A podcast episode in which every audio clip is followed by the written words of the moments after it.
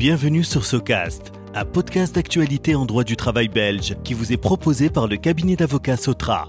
Lors de chaque épisode, nous discutons des nouveautés législatives ou jurisprudentielles qui méritent votre intérêt. Nous vous souhaitons un moment agréable et instructif.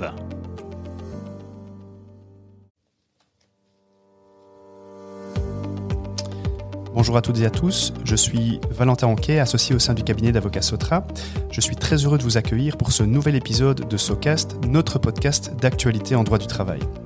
Aujourd'hui, j'ai le plaisir d'introduire maître Salomé Van Bunen, avocate au sein du cabinet. Ensemble, nous abordons la nouvelle législation qui concerne les lanceurs d'alerte. En effet, un avant-projet de loi a récemment été élaboré qui fixe une procédure à suivre dans les entreprises secteur privé et qui prévoit un régime de protection en faveur des lanceurs d'alerte. C'est cet avant-projet de loi et la directive européenne qu'il transpose que nous abordons aujourd'hui. Alors, euh, Salobé, euh, tout d'abord, est-ce que tu peux nous exposer le cadre, euh, la réglementation qui est applicable? Bonjour Valentin, merci pour cette introduction. Donc d'abord et pour rappel, la loi sur les lanceurs d'alerte doit être adoptée en raison de l'entrée en vigueur en 2019 d'une directive européenne en la matière. Le but de ces directives est notamment de protéger les personnes qui signalent des violations aux politiques et législations prévues au niveau européen suite à leur découverte dans le contexte professionnel.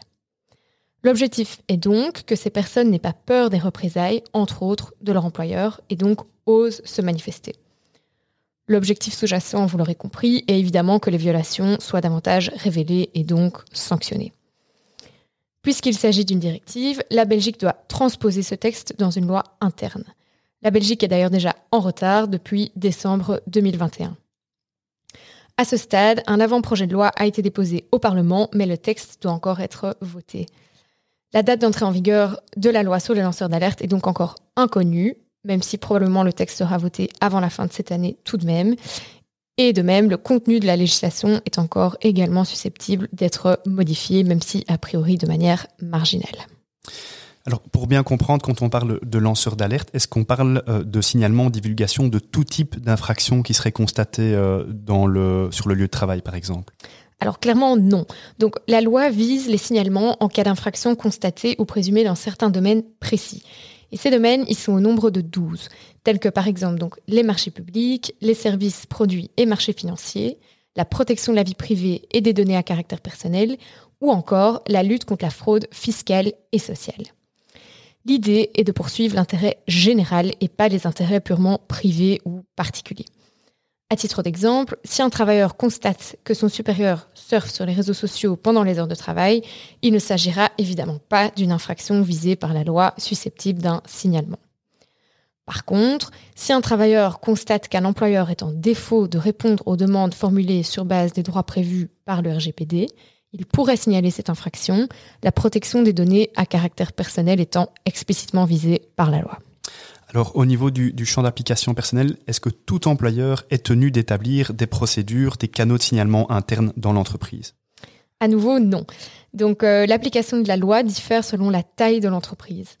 D'abord, donc, à partir de 50 travailleurs occupés au niveau de l'entreprise, l'employeur doit établir un processus de signalement interne, sans toutefois devoir accepter les signalements anonymes. En principe, ces entreprises ont jusque décembre 2023 pour adopter les procédures et les canaux internes. Ensuite, donc pour les entreprises de plus de 250 personnes, ces entreprises, doivent en outre accepter et traiter les signalements purement anonymes. Enfin, pour le secteur financier spécifiquement, toute entreprise, donc même en dessous du seuil de 50 travailleurs, est obligée d'établir un canal de signalement interne. Toutefois, et attention à ce point, cela ne veut pas dire que les entreprises de moins de 50 personnes ne seront pas du tout visées. Cela veut juste dire que les entreprises de moins de 50 personnes ne doivent pas établir de procédure de signalement interne. Mais un travailleur d'une telle entreprise pourrait tout de même signaler une violation par le biais de la procédure externe ou par une divulgation publique. Dans ce cas, il pourrait également bénéficier du régime de protection à ce sujet, par rapport à ce régime de protection pour euh, les personnes, quel est-il? Donc, en quoi consiste ce régime de protection qui est prévu en faveur des lanceurs d'alerte? Alors en fait, sous certaines conditions, l'auteur du signalement est protégé contre toute mesure de représailles. Ces conditions sont au nombre de trois. Premièrement, il faut que le signalement soit effectué dans un contexte professionnel. À cet égard, les personnes susceptibles de signaler une infraction sont visées de manière large. Cela peut être un travailleur, mais aussi un candidat, un ancien travailleur ou encore les facilitateurs, donc ceux qui aident le lanceur d'alerte. Deuxièmement, le signalement doit entrer dans le champ d'application de la loi et être conforme aux procédures applicables. Troisièmement et dernière condition, il doit exister des motifs raisonnables de croire que les informations signalées sont véridiques.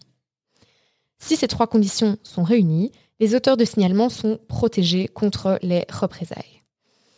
Et à ce titre, les travailleurs protégés ne peuvent par exemple être suspendus, rétrogradés, transférés de fonction, sanctionnés, harcelés, discriminés ou encore licenciés pour une raison en lien avec le signalement, bien entendu.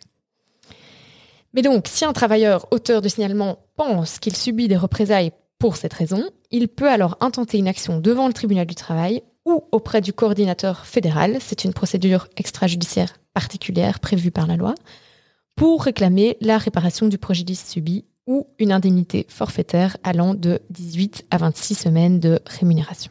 D'accord, donc il y a un régime de protection, il y a aussi euh, une indemnisation spécifique qui est prévue. Euh, en pratique, euh, quelles sont les obligations qui vont euh, peser sur les entreprises qui rentrent donc dans le champ de cette loi? Alors, les entreprises peuvent établir la procédure de signalement interne de deux manières. Soit, première option, l'entreprise implémente la procédure elle-même, donc gérée par ses travailleurs ou un département en interne et par le biais des outils de l'entreprise. Soit, deuxième option, l'entreprise fait appel à une société externe, par exemple un consultant, qui gère le processus de signalement interne pour elle. Si l'entreprise met donc elle-même en place le processus en interne, plusieurs points d'attention. D'abord, il faut s'assurer que les gestionnaires de signalement puissent gérer le processus de manière indépendante et qu'ils ne rencontrent aucun conflit d'intérêts. Ensuite, l'identité de l'auteur et des tiers mentionnés dans le signalement doit rester confidentielle. De plus, le signalement peut être obtenu soit de manière orale, comme par exemple via une permanence téléphonique ou un entretien en personne, soit de manière écrite, comme via une plateforme online ou par courrier, soit de manière écrite et orale. Ces modalités sont déterminées donc par l'entreprise elle-même. Enfin, dernier point d'attention, la procédure doit être adoptée suite à la consultation des partenaires sociaux, soit le conseil d'entreprise, ou à défaut la délégation syndicale, ou encore à défaut le CPPT. Une fois donc cette procédure adoptée, il faut alors informer les travailleurs de celle-ci, mais pas seulement. Il faut aussi que les tiers, comme les consultants externes, puissent être informés de l'existence de cette procédure. Notre recommandation serait donc de la publier sur le site internet de l'entreprise, outre l'adoption d'une policy éventuelle. Enfin, n'oubliez pas que par le biais des signalements, des traitements de données à caractère personnel sont nécessairement effectués. L'entreprise doit donc aussi veiller à adapter les documents internes prescrits par le RGPD, tels que ben, le registre de traitement ou la politique de protection euh, des données, afin euh, d'intégrer ces nouveaux traitements. Alors, de manière assez, euh, assez brève, Salomé, est-ce que tu peux décrire pardon, comment s'effectue dans l'entreprise un suivi en cas de signalement? Alors, donc, lorsqu'un signalement est introduit, l'entreprise doit respecter plusieurs obligations. D'abord, elle doit conserver l'ensemble des signalements reçus. Deuxième obligation, elle doit accuser réception du signalement dans, dans les 7 jours de celui-ci. Ensuite, troisième obligation, le gestionnaire du signalement, qu'il soit donc externe ou interne, dispose de trois mois maximum pour mener son enquête. Il réalise ensuite un feedback auprès de l'auteur du signalement. Quatrième obligation, donc au terme de ce délai de trois mois, le gestionnaire prend une décision.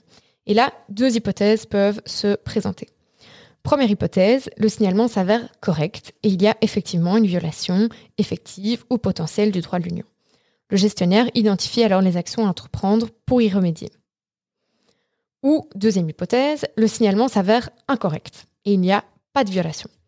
L'entreprise vérifie alors si l'auteur du signalement n'a pas agi de manière fautive. Il faut en effet éviter que des travailleurs utilisent de manière abusive le système de signalement interne. C'est pourquoi d'ailleurs, la loi érige en infraction pénale le signalement fautif, soit la divulgation volontaire de fausses informations. Pour terminer, Salomé, euh, quelles sont les conséquences pour les entreprises qui ne respecteraient pas cette nouvelle réglementation lanceur d'alerte? Alors, à défaut d'établir une procédure de signalement interne ou si l'exigence de confidentialité n'est pas respectée, l'entreprise peut être sanctionnée d'une sanction de niveau 4 en vertu du Code pénal social et donc recevoir une amende administrative élevée. Merci. Merci Salomé pour ces explications. Merci également à toutes et tous pour votre attention. À très bientôt pour un nouvel épisode de SoCast.